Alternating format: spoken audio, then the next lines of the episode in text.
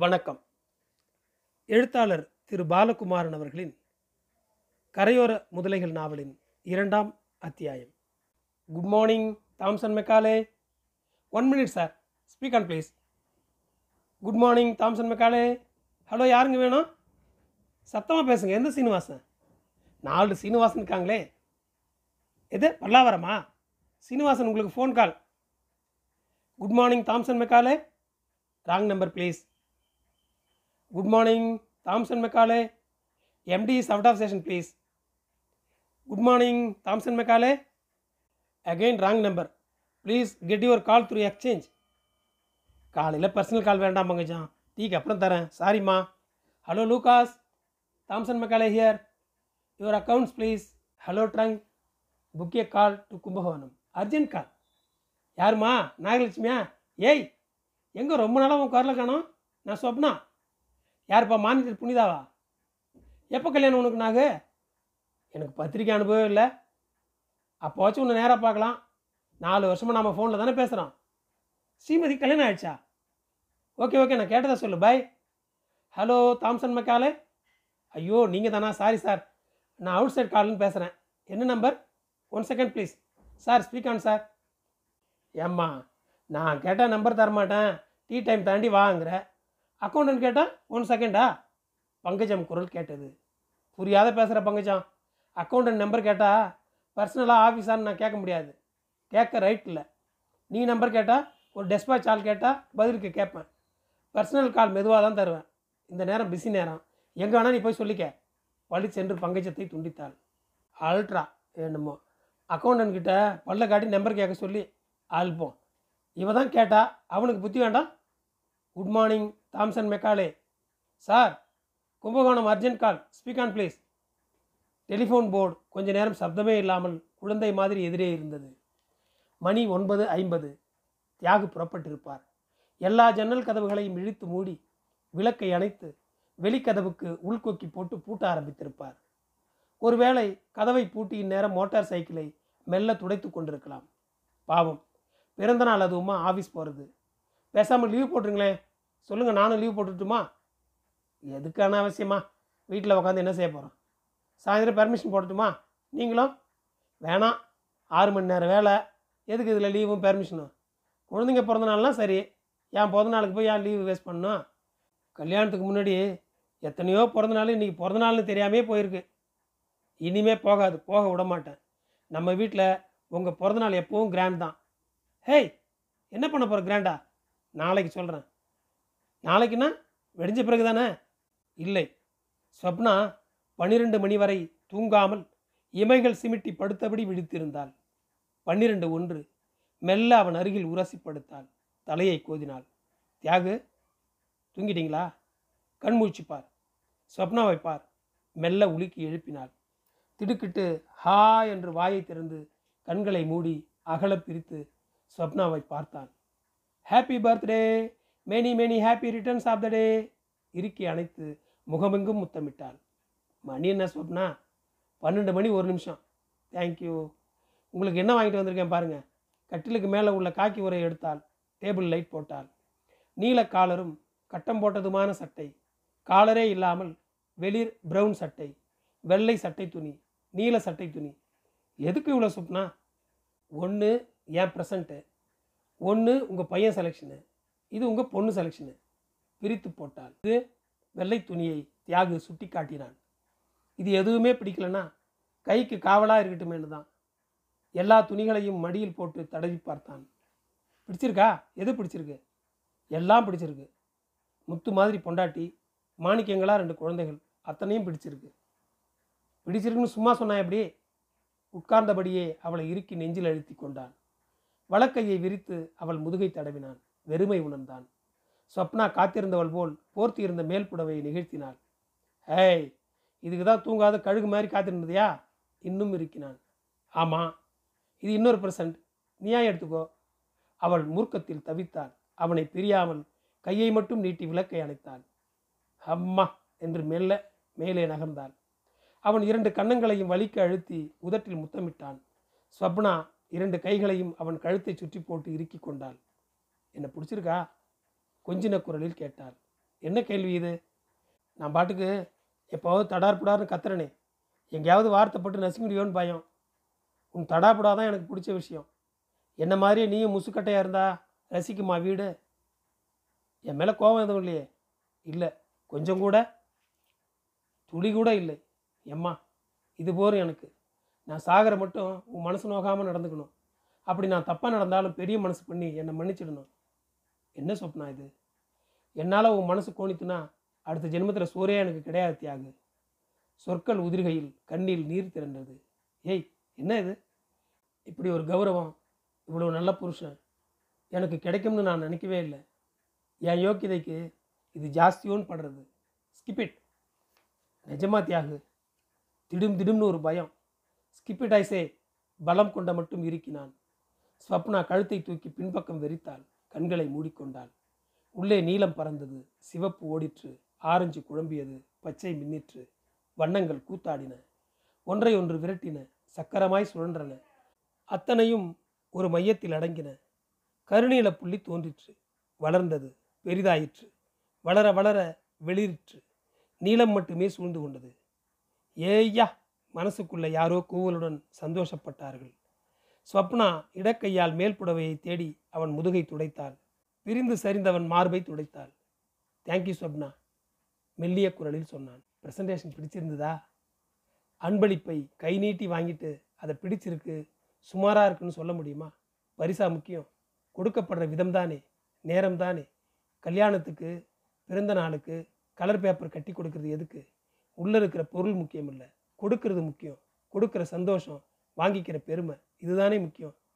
ஏய் ஏய் நான் புடவை கட்டின்னு இருக்கிறத சொல்கிறேளா நோ நோ. இப்படி இருட்டையே பேப்பராக சுற்றி கொடுத்ததை சொல்கிறேன் எம்மாடி கண்ணு பார்க்க வேண்டாம் காது கேட்க வேண்டாம் வாய் பேச வேண்டாம். கழுத்தை கட்டிக்கிற தினசில் தெரிஞ்சிடாதா சந்தோஷம்? ம். கவிதை பிச்சுண்டு வர்றது போல இருக்கே. எனக்கு கவிதை தெரியாது சொப்னா. வார்த்தையாக சொல்ல தெரியாது. அனுபவிக்க தெரியும். உணர தெரியும். எது கவிதைன்னு புரியும். உங்களுக்கு பிடிச்ச பாட்டு எது? ரெண்டு மூணு இருக்குது ரொம்ப பிடிச்ச பாட்டு. மண்ணே மாமணியே மழபாடியுள் மாணிக்கமே அன்னே உன்னை அல்லால் இனி யாரை நினைக்கேனே மெல்ல அவளை அணைத்து கொண்டு பாடினான். அச்சோ இப்போ போய் சாமி பாட்டா பாடுறது? இப்போ தான் பாடணும்னே தோன்றது.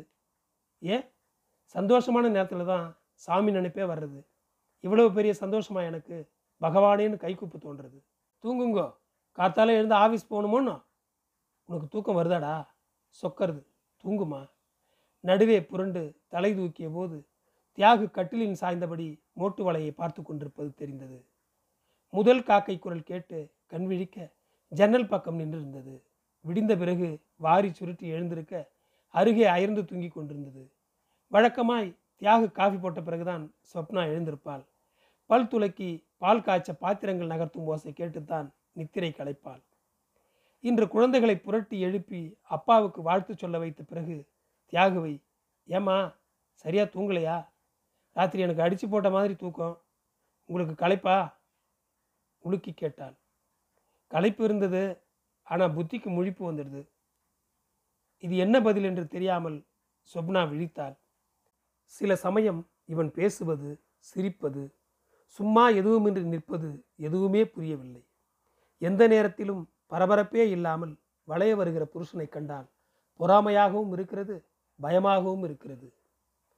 குழந்தைகள் உடைகளை அவிழ்த்து பின்பக்கம் போகச் சொல்லி காலுக்கு ஜலம் ஊற்றி பல் தேய்க்க பிரஷ் எடுத்து கொடுத்து தூங்கியபடி பல் தேய்க்கிற பெண்ணரசியை உலுக்கி தானே பல் தேய்த்து விட்டு குளிப்பாட்டி டைனிங் டேபிளுக்கு காலை ஆகாரத்திற்கு முன்பு all things bright and beautiful என்று குழந்தைகளோடு பிரேயர் பாடி பள்ளி வரை அதுகளையே கவனித்து பென்சில் சீவி ரப்பர் தேடி புத்தகங்களை அடுக்கி கொடுத்து ஷூ மாட்டி கலைந்து கிடக்கும் முன் தலையை வாரி. ஏண்டி உனக்கு அப்பா பிடிக்குமா அம்மா பிடிக்குமா? ஒரு நாள் பெண்ணை கேட்டபோது தீர்மானமாய் ஆறு வயது குழந்தை சொன்னார் எனக்கு அப்பாவை தான் பிடிக்கும். சில்லென்று பயம் வயிற்றில் புரண்டது. இப்போது இந்த போர்டு முன்னால் உட்கார்ந்திருக்கும் போது கூட பயம் வருகிறது. எனக்கு இப்படி ஒரு வாழ்க்கை கிடைக்க என்ன யோகிதை இருக்கிறது? தெருநாயாய் சீரழிந்து போகப் போகிறோம் என்று தீர்மானித்த பிறகு இந்த வாழ்க்கை எப்படி கிடைத்தது? மகா பாவி மகா பாவி நீ சரியா இருந்தா நான் ஏன்டா வீட்டை விட்டு ஓடுறேன்? என்னை நாசம் பண்ணியதே நீதானடா.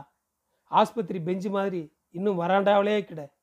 அம்மா அழுது அழுது புலம்பியது இன்னும் காதில் குத்தலாய் கிடக்கிறது. பதிமூன்று வயதில் அவள் பேசியதில் புரியாமல் தான் நின்ற கோலம் இன்னும் மனதில் நிழலாடுகிறது கனவாய் தெரிகிறது. கனவுதானா? தனக்கு நடந்ததெல்லாம் கனவுதானா? எது கனவு? நடந்ததா நடப்பதா? விவரம் தெரிந்தது முதல் அவமானத்திலும் ஆத்திரத்திலும் உழன்ற நிலை கனவா? இன்று நல்ல புருஷனும் புத்திசாலி குழந்தைகளுமாய் வாழ்வது கனவா? ச்சே எவ்வளவு அவமானப்பட்டிருக்கிறேன். எத்தனை இழிநிலைக்கு போயிருக்கிறேன். Telephone board சிதுங்கியது. சனினே சும்மா கடை கோர்ற கோர்னு லைன் வாங்கி பளிச்சென்று துணித்தாள். துணித்த பிறகு வேதனைப்பட்டாள். ட்ரங்கால் புக் பண்ணியிருந்தோம். கால் ஓவரான்னு கேட்பாங்க. மறுபடி சினுங்க hello Thompson Macaulay call over madam three minutes thank you குறித்து கொள்ள ரிஜிஸ்டரை தேடினாள். டீ கப்பை மேஜையில் வைத்து கேண்டீன் பையன் டீ ஊற்றினான். ஊற்றிவிட்டு வணக்கம் சொன்னான். தேங்க்யூ கணேஷ் ராமநாதனை பார்த்தாக்கா டீ குடிச்சது இங்கே வர சொல்கிறியா அசம்பிளியில் இருக்காருமா. நேற்று ஓவர் டைமில் பாதியில் போயிட்டாருல்ல. அதுக்கு பெரிய ஒரு கோச்சிக்கிட்டாப்புல போல. உள்ளே நுழைஞ்சது நேராக அசம்பிளிக்கு தான் வந்தார். எதுக்கு ஓவர் டைம் ஏன் பாதியில் போனாங்க? எல்லாரும் போகலைம்மா. ராமநாதன் சார் மட்டும்தான் பாதியில் தூக்கி போட்டு சுருக்குன்னு போயிட்டாரு. காலையில் அவர் கூட தான் வந்தீங்க. அவர் சொல்லலையா நேற்று சண்டையை பற்றி நம்ம ஆஃபீஸ் ஆளுங்க மாதிரி கெட்டவங்களை உலகத்தில் பார்க்கவே முடியாதும்மா. ஸ்வப்னா சட்டென்று இறைகண்ட பாம்பாய் உள்ளே பதுங்கினாள். நேற்று ஏதோ நடந்திருக்கிறது. முழுக்க சொல்லென்றால் கணேசன் பின்வாங்கி விடுவான். தந்திரமாய்த்தான் இவனிடமிருந்து விஷயம் வாங்க வேண்டும். ம் ராமநாதன் பாதி தான் சொன்னார். மிச்சத்தை டீ டயத்தில் சொல்கிறேன்னாரு அதான் உங்ககிட்ட விசாரித்தேன் இவ்வளோ மோசம்னு நான் கூட நினைக்கல கணேஷ். போதையில் பேசினானுங்கம்மா. ஓவர் டைம்னா வாசலில் போய் டீ சாப்பிட்டு வரேன்னு போய் ஊற்றிக்கிட்டு வந்துடுறானுங்க. தொடர்ந்து நாலு நாள் ஓவர் டைமா அத்தனை ஸ்டோர் ஆளும் தண்ணியில் தான். அதுக்காக இப்படியா? சண்டை எப்படி ஆரம்பிச்சது? முழுக்க சொல்லு. பார்த்த சாரி தான் ஆரம்பிச்சாப்புல. என்ன கிருஷ்ணா? ஸ்டோர் கீப்பர் எதுக்கு இவ்வளோ ட்ரெஸ் பண்ணணும்? அழுக்கில் உட்காரவன் எதுக்கு தலை சீவிக்கிட்டே இருக்கணும்னு கேட்டப்ப கொண்டை உள்ள சீமாட்டி அள்ளி முடிச்சுக்கிறா.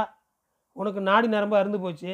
நீ உடுத்தினாலும் ஒன்று தான் உடுத்தாட்டி ஒன்று தான் பத்து பொம்பளைங்க இருக்கிற ஆஃபீஸில் சீராக உடுத்திக்கிறதுல என்ன தப்புன்னு கிருஷ்ணன் சார் பேசினார். ஸ்டோராண்ட எதிராக பொம்பளைன்னா பார்த்து சாரதி.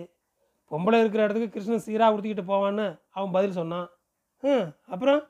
அப்புறம் உங்கள் பேர் சொல்லி பார்த்து சாரதி அதுக்கிட்ட தான் போய் பேசுகிற பேசுறதுல என்ன புண்ணியம்? அதை ம் சொல்லு. முத்துசாமி நீ நெசமாகவே கிருஷ்ணன் தான் ஒத்துக்கிறேன்னா. சொப்னா கண் சுருக்கினாள். கிருஷ்ணன் அதுக்கு மோசமாக பேசிட்டாப்புல ராமநாதனுக்கு கோவம் வந்து நோட் புக்கை வீசி எரிஞ்சிட்டு பாதி ஓவர் டைமில் போயிட்டாப்புல கிருஷ்ணன் என்ன பேசினா வேணாம்மா ஏதாச்சும் உளறிட்டு போகிறான் விடுங்கம்மா. பரவாயில்ல சொல்லு. வெளியே சொல்லாதீங்கம்மா. அது ஏற்கனவே லோலு. அத்தையாண்டா நாங்கள் வைக்கணும்? புது பொண்ணாக சொல்லு கவுத்து காட்டுறேன்னு சொன்னாப்புல சொப்னாவுக்குள் கருணாகம் படம் விரித்தாடிற்று ஆத்திரத்துடன் தரையை கொத்திற்று. வெப்பத்துடன் மூச்சு விட்டது. கருமணிகள் பளபளக்க அசையாது நின்றது. தொலைவாய் வெறித்தது. அவ்வளோதானே கணேஷே பேசிட்டு போகிறாங்க நீ போ. நான் சொன்னேன்னு சொல்லிடாதீங்கம்மா நெவர் இது மாதிரி ஆயிரம் கேட்டாச்சு நீ போ. சிரித்தாள். சிரிப்பில் விஷம் சொட்டிற்று. ஸ்வப்னா போர்டை வெறித்தபடி விரல் நகத்தால் மரத்தில் வட்டம் கீறினாள். அந்த வட்டத்துக்குள் ஒரு முகம் வாய்விட்டு சிரித்தது. பாஸ்டர் சிரிச்சு சிரிச்சே என்னை ஏமாத்தினல ஸ்வப்னா அந்த வட்டத்தை உள்ளங்கையால் அழுத்தி கடைத்தாள் தொலைவாய் வெறித்த பாம்பு அருகில் ஓடும் எலியை முழு பலத்துடன் கொத்தியது. நன்றி தொடரும்.